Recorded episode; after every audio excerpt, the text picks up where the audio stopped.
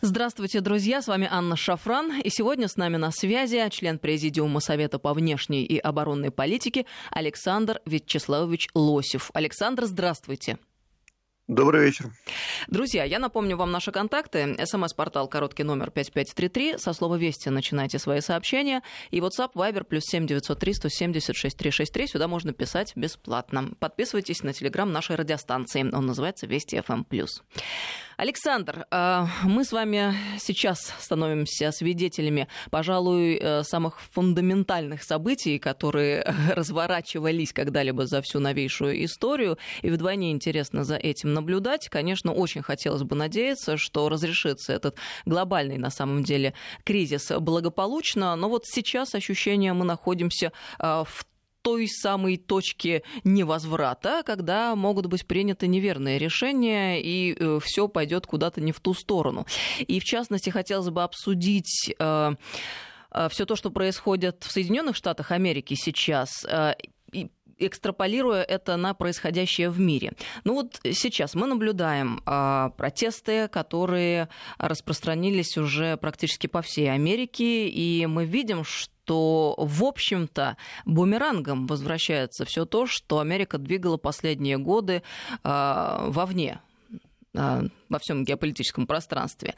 Одна из проблем, ввиду которой э, возникла ситуация текущая в Америке, это проблема неравенства. И мы понимаем, что мы можем как в частности рассматривать проблему неравенства, так и в целом, потому что это неравенство не только социальное, не только там, проблема расовая, которая существует в Штатах, э, да, но э, рост неравенства как таковой в мире, потому что вот тот самый кризис, в котором мы находимся, он ведь и с этим тоже связан. Вот давайте с вами по порядку начнем беседу. А как полагаете, полагаете, в связи с чем? Вот э, мы наблюдаем сегодня рост неравенства, какова на самом деле подоплека и фундаментальные основания, и к чему все идет? Ну, подоплека понятна, это глобализация, глобализация и превращение развитых стран в постиндустриальные миры, э, перенос э, производств в Китай, изменение сферы человеческой деятельности – и вот все это приводит к чему? Автоматизация, производ, перевод производств э, и так далее, и выход на первые роли финансового капитала привели к тому, что доля человеческого труда в произведенном продукте очень сильно уменьшилась. Да, мы получили дешевые продукты, мы получили их массово, но доля человеческого труда в этом продукте уменьшилась.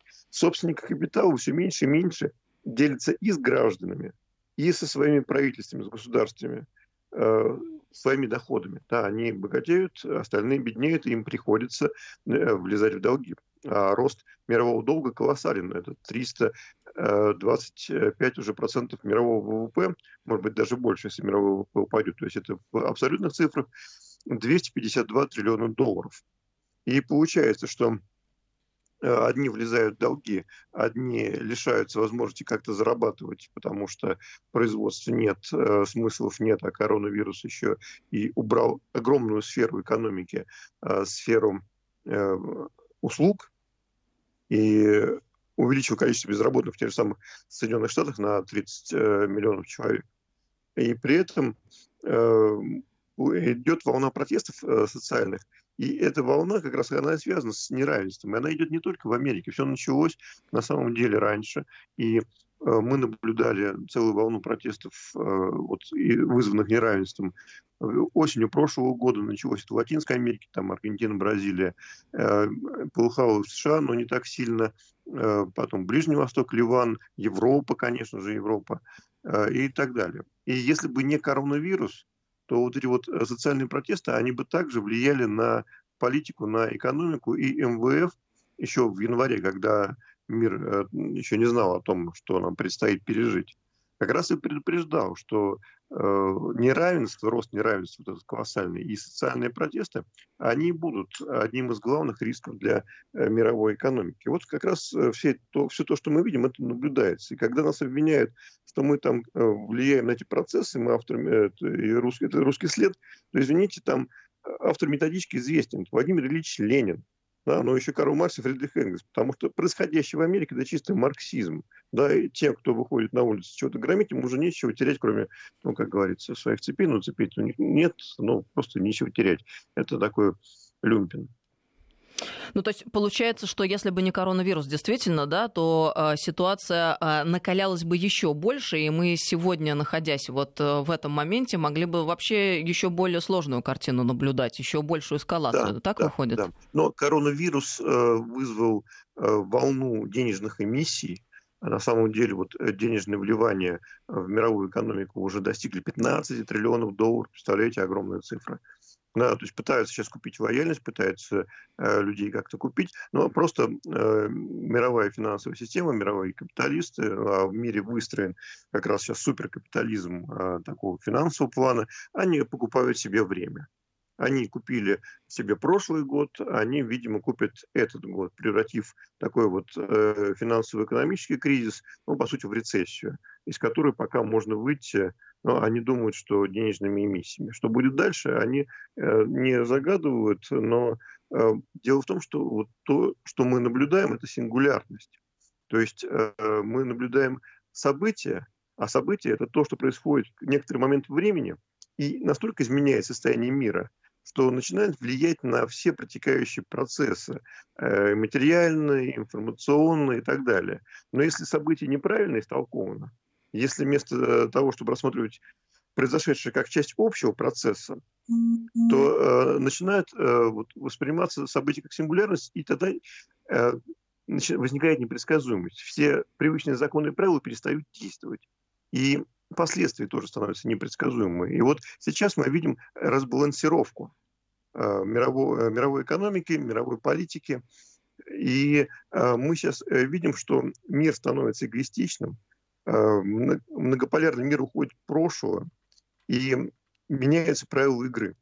Да? И в этих новых правилах игры наступает очень жесткое и, возможно, жестокое время таких вот э, холодных и горячих конфликтов. И каждая из сторон, участвующих в этих конфликтах, а в первую очередь это Соединенные Штаты, потому что они должны сохранить свое доминирование, потому что экономический вес э, теряется. Если в конце 80-х, там, начале 90-х у Америки было порядка 40% ВВП, а в 60-х чуть ли не половина мирового ВВП, то сейчас только 22, даже меньше уже будет а Китай поднимается, все остальные поднимаются, и э, центр смещается в Юго-Восточную Азию, вот э, такой центр экономической э, жизни. Но для того, чтобы сохранить гегемонию, необходимо сдерживать развитие всех остальных. То есть получается, что Америка сейчас должна воевать и против Китая, и против России, и против Европы, и одновременно против своего населения, для того, чтобы сохранить тот мир, тот мир а, суперфинансового капитализма, который был выстроен за десятилетия глобализации.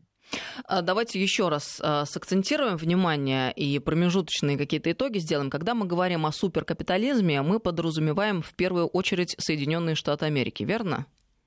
Да, потому что они выстроили институты глобального управления да, и строят свое управление на мире финансов, потому что они превратили все рынки в финансовые. Вот мы говорим, когда рынки нефти, это не товарный рынок, уже это финансовый. А, потому что э, там правит бал финансовые спекулянты, а вовсе не нефтяники там, и не покупатели нефти.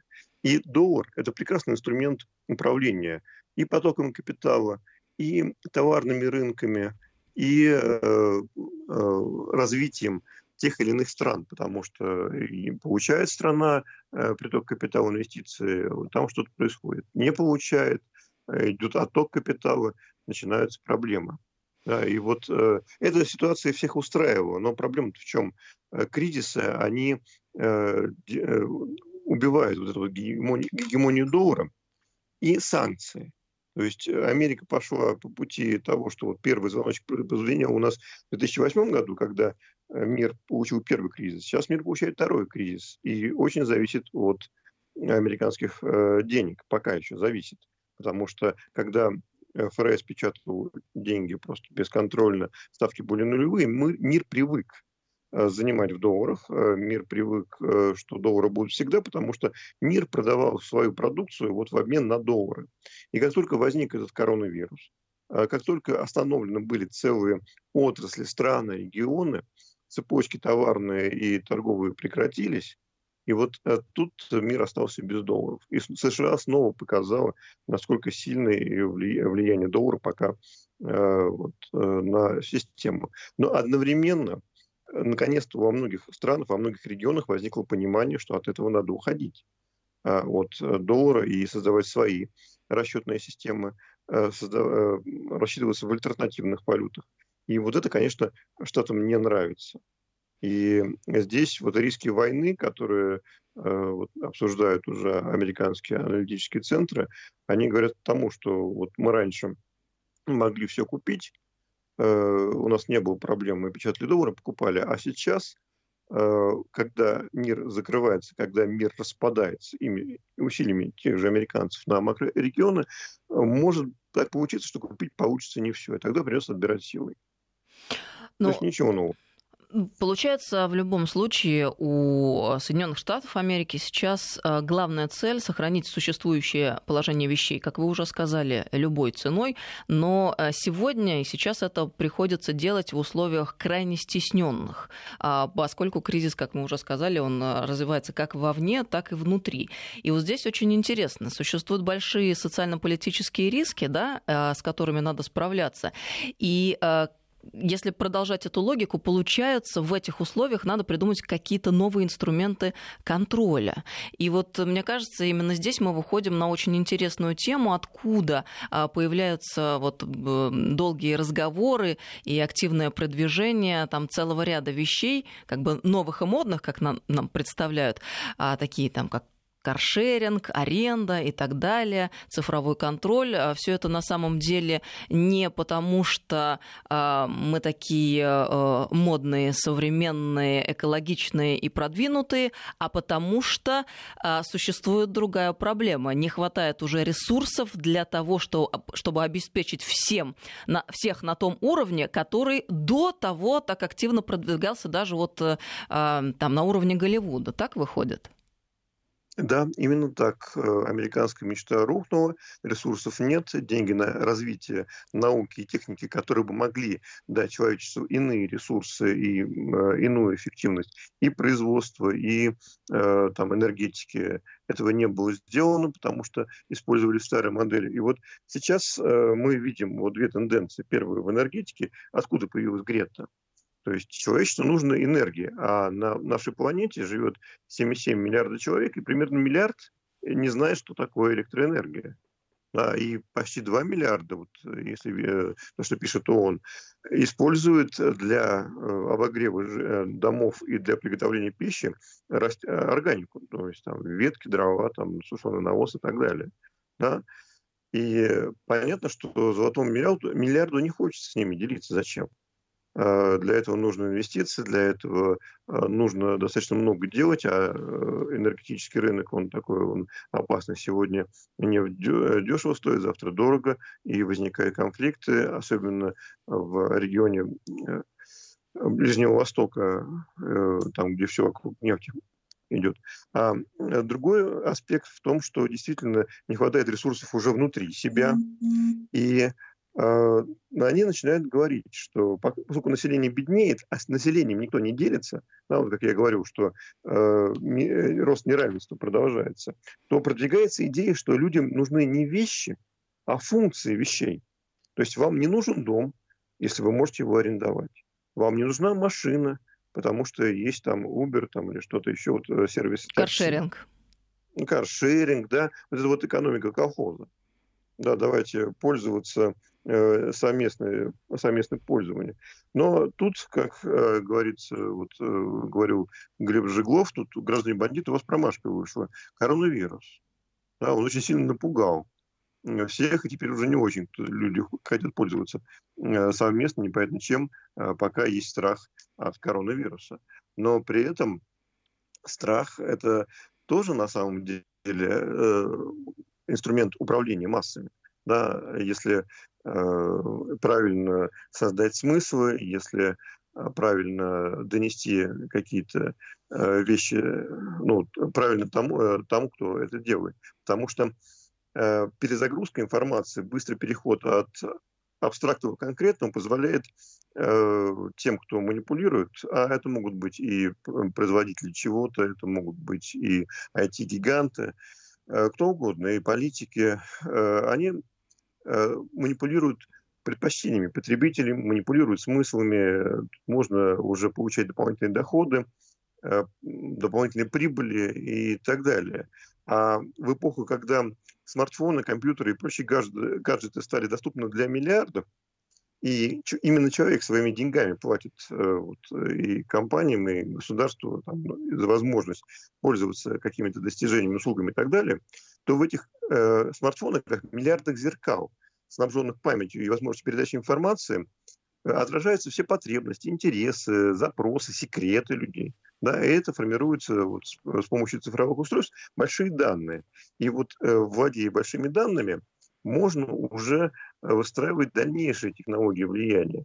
Потому что вот эти вот облачные серверы, э, они, собирая информацию, анализируя информацию, э, уже понимают, что облако знает, где вы были, что вы думаете, какой у вас цифровой след. И дальше облако уже начинает запускать управляемый алгоритм. То есть это называется пассивный выбор. То есть когда людям говорят алгоритмы, искусственный интеллект гораздо лучше, чем вы, примет за вас решение, найдет, что нужно, подскажет и так далее. Доверьтесь. Э, зачем вам э, думать своей головой? То есть э, зачем вам критическое мышление? Вот это тоже инструмент влияния. Причем он становится, вот эта информационная среда, оно еще становится сферой противостояния. Как вот в борьбе за гегемонию, так и в борьбе за контроль над населением. И да, вот. Александр, э, давайте сделаем здесь небольшую паузу. Мы должны на новости прерваться. И с этого момента продолжим через несколько минут. С нами сегодня Александр Лосев, член Президиума Совета по внешней и оборонной политике. 553320 это наш СМС-портал. Пишите, друзья. И WhatsApp, Viber, плюс 7903 170 6363. Добрый вечер, друзья. Мы продолжаем программу. С нами сегодня Александр Лосев, член Президиума Совета по внешней и оборонной политике. 553320 это смс-портал, WhatsApp, Viber, плюс 7903 176 363. Александр, на связи? Да, да, я с вами. Продолжим тогда. А, мы с вами остановились на том, что при недостатке необходимых ресурсов для должного обеспечения людей а, приходится перестраивать сознание. То есть объяснять, что, оказывается, не надо вам, друзья, тех благ, к которым люди традиционно привыкли, а появляется необходимость более тщательного контроля. А вот каким образом происходит это переформатирование? Ну, два вектора. Первый – это информационный, когда а, просто вот те э, средства э, соцсети, соцсети, гаджеты и так далее. Не случайно Facebook, Netflix, Amazon, Google, есть такой акроним ФАНГ по первым буквам их а, названия, считают себя великими дирижерами системы, потому что они считают, что они могут манипулировать предпочтениями, смыслами, навязывать или иные там а, кроссовки, там купить джинсы, ну что-то еще, что угодно, да, а, что модно, что не модно. И на этом строится бизнес, на этом масштабируется бизнес. Ну, по крайней мере, это было до коронавируса. Но есть второй вектор о котором, например, вот упоминал а, писатель и социолог Анри Жеру. Он говорил о том, что а, неолиберализм для управления полагается на насилие. Он записал, что насилие встраивается а, в жизнь и приобретает системный характер, разрушая представление об общественном благе демократии, потому что оно управляется карающим государством, в котором криминализируется все, что представляет угрозу финансовой элите – ее контроля над страной. Да? Вообще Значит, парадоксально звучит, но очень интересно, да, действительно, не, не поспоришь, оно так и есть де-факто. Вот, но э, дело в том, что э, э доминирование США, э, мы же пока э, видим ну, разрушение однополярного мира, но тем не менее он был создан почти как однополярный. Вот оно было основано в равной мере на военно-политической и экономической мощи, а также на власти доллара и контроле глобального капитала. То есть этот мир является капиталистическим, и он э, строится на бесконечном накоплении капитала теми, э, кто этим капиталом управляет и накапливает. Да, остальным они э, что-то позволяют получить, а что-то не позволяют. Но вся ценность накопленного капитала существует, пока система сохраняет текущую структуру. Да, то есть пока сохраняется гегемония США, власть неолиберализма, власть финансистов. Но накопленные триллионы они будут терять стоимость при эрозии системы. То есть, если э, система будет разрушаться при демонтаже, они станут бесполезны. То есть, если вообще наступит общий хаос, они станут бесполезны, как бесполезны гигабайт информации на флешке, там, если нет компьютера. И поскольку капитал в этом мире первичен, ему подчиняется политика. И политика, угрожающая капиталу, то есть глобальная эскалация война, или что-то в этом роде, да, всегда будет корректироваться по, э, более, в пользу более мягких, менее опасных форм противостояния. Но это до поры до времени. Пока еще не наступил хаос, пока еще мир не распался вот на несколько макрорегионов. Дальше все будет жестче. Дальше э, будет, э, э, возникнут риски и реальной горячей войны, а не только холодной войны. Но пока мы все же речь ведем э, о таких формах противостояния, э, которые не подразумевают э, горячую стадию и фазу. И, в общем-то, на протяжении последних лет мы становимся свидетелями активной информационной войны, которая разворачивается в информационном пространстве. И это вот тот самый момент, о котором мы уже начали говорить, это момент переформатирования сознания и попытка воздействия на сознание и, в общем, э, в конечном счете разрушение той или иной системы или страны изнутри. Вот так получается. Да, да. И э, да, вот э, это не просто для того, чтобы э, продавать гамбургеры или джинсы какие-то. Да, это уже для того, чтобы влиять на политику других стран, разрушать их. То есть, по сути, идет война за гегемонию, идет война за ресурсы, потому что ресурсы все равно необходимы идет э, война за десубъективизацию, чтобы ваши оппоненты были не субъектами э, мировой системы, а объектами, ну, то есть э, то, чем можно грабить, управлять и так далее. Идет война за смыслы. И вот в этой войне как раз появляется возможность использовать информацию как оружие.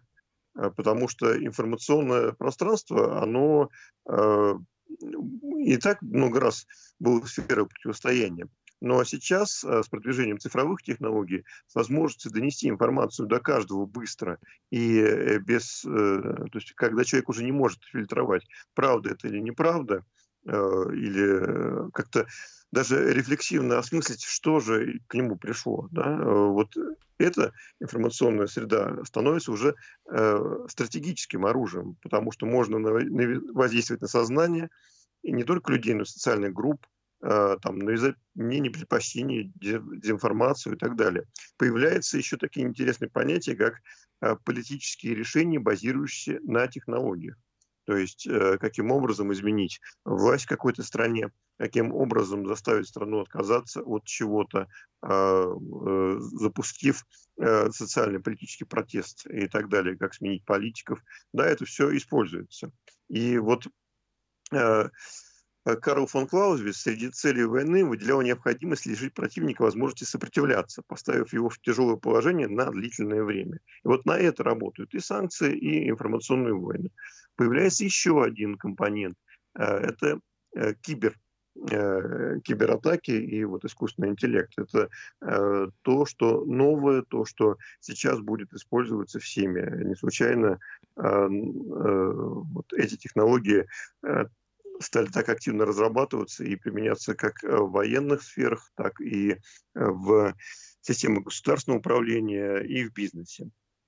Давайте и с вами... Это, на самом деле... Да. да. Давайте с вами поподробнее вот разберем этот момент. Э, накануне, э, кстати говоря, в МИА «Россия сегодня» состоялась презентация большого интересного доклада аналитического «Информационная война против России. Конструирование образа врага». И о чем здесь идет речь? О том, что э, в условиях той самой информационной войны, когда главным оружием де-факто стала информация, один из основных ударов, если не основной, наносится именно через социальные сети.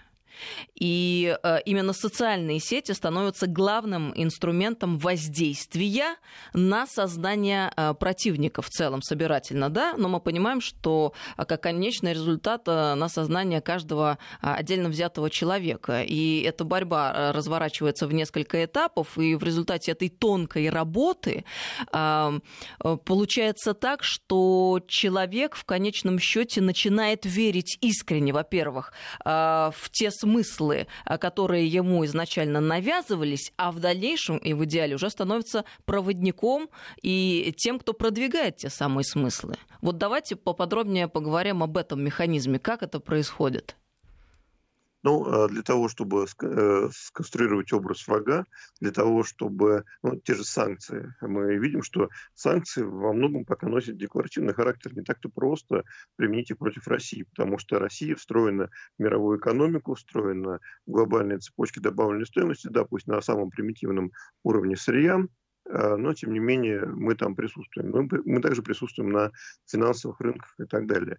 И вот для того, чтобы выбить Россию Э, и для того, чтобы санкции начали действовать, необходимо, чтобы не только Соединенные Штаты, но и союзники и партнеры отказывались с нами торговать, отказывались э, рассматривать Россию как полноправного партнера э, вот такого вот международного и внешнеэкономического. Для этого нужно сконструировать образ врага настолько страшного, чтобы это шло уже вот в область политики. Но поскольку политики люди прагматичные, и плюс лоббизм бизнеса, необходимо, чтобы и население, которое голосует за политиков, да, также было настроено антироссийски. Но поскольку население в массе своей э, в западных странах давно уже там э, газет э, официальных не читает и телевизор не очень смотрит, может, только сериалы, а, а вся активность ушла в соцсети, как раз конструирование образа идет в соцсетях.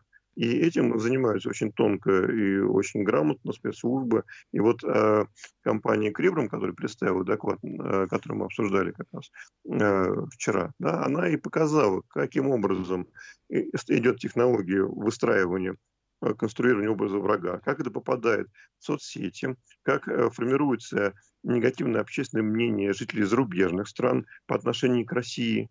Да, соответственно, это переходит потом и в политические партии. А потом это экспортируется еще и сюда, в российский сегмент социальных сетей э, с помощью вот таких хэштегов, э, с помощью э, там, раскрутки групп и так далее. И здесь уже происходит формирование негативного общественного мнения по отношению к руководству страны. Да, а мы э, много раз наблюдали, что вот э, что, э, что нам ставится в вину тем же Западом или Соединенными Штатами, да, то, что Россия стремится обеспечить выживаемость государства, ну, сохранение государства и обеспечить свою безопасность. То, что мы расширяем сотрудничество и торговлю Западной Европы со всем миром, то, что мы не разрываем связи в ближнем зарубежье, а они подозревают, что наши соотеч... Э, бывшие соотечественники, а, оставшиеся там в странах СНГ и ближнем зарубежье, они считают их пятой колонной, да, которые, э, которые нужно отсечь от России и постараться да, натурализовать, чтобы они не представляли угрозу, но им так кажется, и так далее. Вот как раз в это они пытаются бить. То есть э, вот эти соцсети, они направлены на создание образа России э, как врага, а внутри страны они направлены на то, что то есть они бьют по э, институту президентства, они бьют по власти, они бьют по спецслужбам, показать, что э, все, вот все, что выстроено здесь, там, это все неправильно, нелегитимно и так далее. Соответственно, поощряются протесты и раскачивают ситуацию. Одновременно протесты показывают э, Россию в свете такой агрессивной, э, такой тоталитарной страны, что еще меньше западным демократиям хочется с ней работать. Да? То есть это все играет на экономику. Почему на экономику это играет? Да потому что они э, видят, что Россия э, смогла перевооружить свою армию, э, смогла э, как бы выйти вот из 90-х и строить свою экономику. И они понимают, что если у России будут дальше идти бюджетные поступления, э, то Россия дальше может э, модернизировать армию там, и свою экономику и быть угрозой. Что для этого нужно сделать? Санкциями, э, которые направлены на нефтегазовый, на финансовый сектор, отсечь Россию от потоков капитала и от доходов бюджета и раскачать ситуацию внутри для того, чтобы совсем превратить такого изгоя-изгоя чтобы никто уже даже не пытался с Россией строить какие-то нормальные отношения, там научно-техническое сотрудничество или культурное и так далее. Вот на что это работает. Ну, вот очень интересно, как э, э, это происходит, как они это делают. Тут э, целый ряд инструментов и целый ряд механизмов, и вот один из самых простых — это хэштеги. Очень интересно было посмотреть эту аналитику, ну, лично для меня, потому что мы-то как рассуждаем? Хэштег, ну, это для удобства, чтобы можно было быстро найти информацию по той или иной теме. А на самом деле это вот такие маркеры, которые очень четко, точно в цель бьют и э, э, закрепляют в сознании человека какую-то определенную мысль, дальше ее раскручивая. Вот если посмотреть а, последнее а, исследование, да, что мы увидим, а, какая идет информационная атака против России, какие главные хэштеги. Хакеры, российский хакер, санкции, шпионы, армия, агенты, российский МИД, российская армия и так далее. Вот э, очень интересно. И давайте еще раз сформулируем эту важную мысль. Формирование образа врага из стороны оппонента. Далее, что происходит? Дискредитация спецслужб целевой страны, затем ее руководство и государство в целом. Так работают спецслужбы США в частности, против России. Вот по этому алгоритму. А почему а, цель вот нынешней западной кампании а, против России это именно спецслужбы российские? А, ну, это то, что э, им противостоит, да, то есть они э, понимают, что на первом плане, э, вот на первом крае борьбы, ну, как пограничники, да, когда начинается война, первыми встают на защиту рубежей, да, и ведут бой пограничники. Ну, поэтому пока пограничники сражаются, там вражеские войска не продвинутся ну и так далее. Почему э, Екатерина II говорила, что границы России тогда можно считать безопасными, когда по обеим сторонам границы стоят российские солдаты, русские солдаты. Да, именно поэтому. Вот. А дальше уже э, по всему спектру. Но самое э, опасное сейчас вот в этом новом мире, что новым видом оружия в руках политика – становятся централизованные финансовые и информационные сети, то есть системы корсчетов, э, э, там, банков, доступ к источникам финансовой информации, финансовой ликвидности, будет тяжелее тот же SWIFT. Сколько нам угрожали отключить SWIFT и выключить Россию из мировой торговли. Там интернет-торговля, Alibaba, Amazon, станции трансконтинентальных кабелей, интернет-биржи, там центры обработки данных и так далее. Вот если они, эти центры находятся в юрисдикции каких-то государств, то эту информацию, которая там накапливается, можно использовать для принуждения. Там, и если торговые войны не дадут необходимого эффекта для продвижения такой политики, то можно воспользоваться блокировкой отдельных сегментов этих э, финансовых или информационных сетей. Да, это новая угроза. То есть вот э, цифровизация, она, конечно, э, дает какие-то блага и удобства, но при этом цифра становится оружием очень серьезным. Но при этом и у них появляется уязвимость, потому что они, э, цифровизовав все у себя, э, подвержены тем же самым уязвимостям, что и мы. И мы в этих есть... условиях, да, должны понимать, э, как следует. Это, это ведь не фигура речи, абсолютно серьезная угроза, то, о чем вы сейчас говорите. Когда мы в этом контексте рассматриваем проблему цифровизации, мы должны понимать ее как то, что цифровизация это прежде всего средство которая призвана а, сделать более комфортной нашу повседневную жизнь, а не цель. А, вот если относиться к цифровизации как цели, то ведь в конечном счете это может послужить а, очень сильно во вред. Если мы не понимаем, вот как э, функционируют э, во всех тонкостях эти механизмы, если мы рассматриваем это в контексте той беседы, которую мы завели с вами сегодня, потому что я еще раз хочу вернуться к вопросу информационной информационной войны и той кампании, которую сейчас э, Запад и Штаты, в частности, разворачивают э, против российских спецслужб, спецслужб э, и в этом контексте хочется еще отдельно упомянуть ГРУ и ФСБ, это вот э, одни из э, самых главных точек, э, по которым они бьют. Э, для чего? Э, для того, чтобы в конце концов добиться разбалансировки и атомизации общества подорвать доверие к власти, дискредитировать еще раз спецслужбы, сейчас это ФСБ, ГРУ и государство в целом. А как вот с этим бороться можно? ну, приходит э, первая мысль э, активно наступая, а мы э, до настоящего момента только оборонялись. А вот если немного пойти вперед, сделать шаг вперед, то как правильно было бы поступать в этой ситуации, на ваш взгляд? Ну, во-первых, наращивать э, свою мощь э, и военно-политическую, и экономическую, потому что э, если придется договариваться, то о новых правилах могут договариваться лишь страны с сопоставимым потенциалом, потому что со слабыми никто договариваться не будет. Мы помним Советский Союз, да, вот э, э, пик холодной войны, мы были сильны. Да, 91 год, или даже чуть раньше, там, с 89-го началось, мы все сдали, в обществе разрушилось доверие, и мы стали слабы.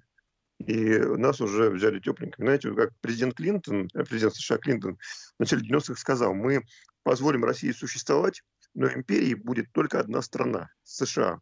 И расшатав идеологические основы СССР, мы сумели бескромно вывести из войны за мировое господство государства, составляющее основную конкуренцию Америки. Ну, вот в этих двух фразах вся суть происходящего последние 30 лет. То есть нам нужно восстановить свою, э, чтобы защищаться вот от этого воздействия, э, свою страну, да, понять, что мы отдельная цивилизация, у нас есть определенные на определенный нравственный кодекс, о нем нужно вспоминать. У нас есть то, что мы несем миру, а, ну, даже в плане безопасности. Да, никто не будет отрицать, что Россия – это гарант безопасности а, достаточно большого количества пространств. И наша борьба с терроризмом гораздо эффективнее, чем у американцев. А, то, что Россия – надежный торговый партнер, и партнер там по культурным связям каким-то. Вот если мы будем это продвигать, что мы действительно хотим быть э, Э, с вами хотим э, быть друзьями, хотим быть э, торговыми партнерами. И жестко отвечать врагам, очень жестко, потому что здесь уже мы должны понять, что мы входим в эпоху нестабильности, мы входим в эпоху холод, новой холодной войны, которая может в любой период перерасти в горячую. И мы понимаем, что мы должны еще думать о нашем э, э, собственном э, информационном пространстве, контролировать его и доводи, ну, как бы развивать наши смыслы, потому что вот сейчас идет когнитивная подготовка против нас – она же, по сути, предшествует Блицкригу, потому что э, вот тоже Клаузевиц говорил, что цель любой войны – это мир комфортный для победителей. Понятно, что ядерный э, мир ядерного пепла, он комфортным не будет, поэтому э, нужно э, бороться с помощью когнитивного оружия, то есть информационного, бороться с сознанием, нужно бороться э, с помощью э, кибероружия, а потом уже добить остатки того, что не сдалось. То есть война будет вестись одновременно во всех средах, и на Земле, в воздухе, и киберпространстве, в информационном пространстве, в символических областях, пространстве восприятия, почему э, всех так бесит и бессмертный полк, и э, идет борьба с нашими памятниками. Казалось бы, кому мешал там в Праге э, памятник маршалу Коневу. Да? То есть вот это сочетание кибернетического, кинетического воздействия и когнитивной подготовки, я называю это войной трех К, кибер, кинетивная и кинетическая, конвенциональная, да, это вот то, что Э, э, нам реально угрожает.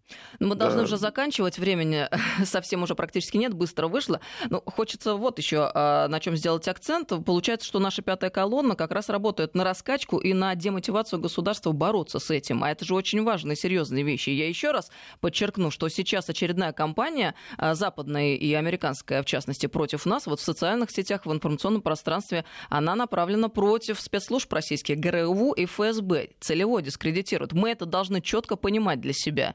И э, в соответствии с этим делать выводы, и помнить э, об этом, во-первых, а во-вторых, э, имея в э, голове э, имя врага своего, э, действовать на опережение. Спасибо вам огромное, Александр, за эту беседу. Я надеюсь, продолжим в следующих программах. Александр Лосев с нами был сегодня, член Президиума Совета по внешней оборонной политике. Александр, до новых встреч.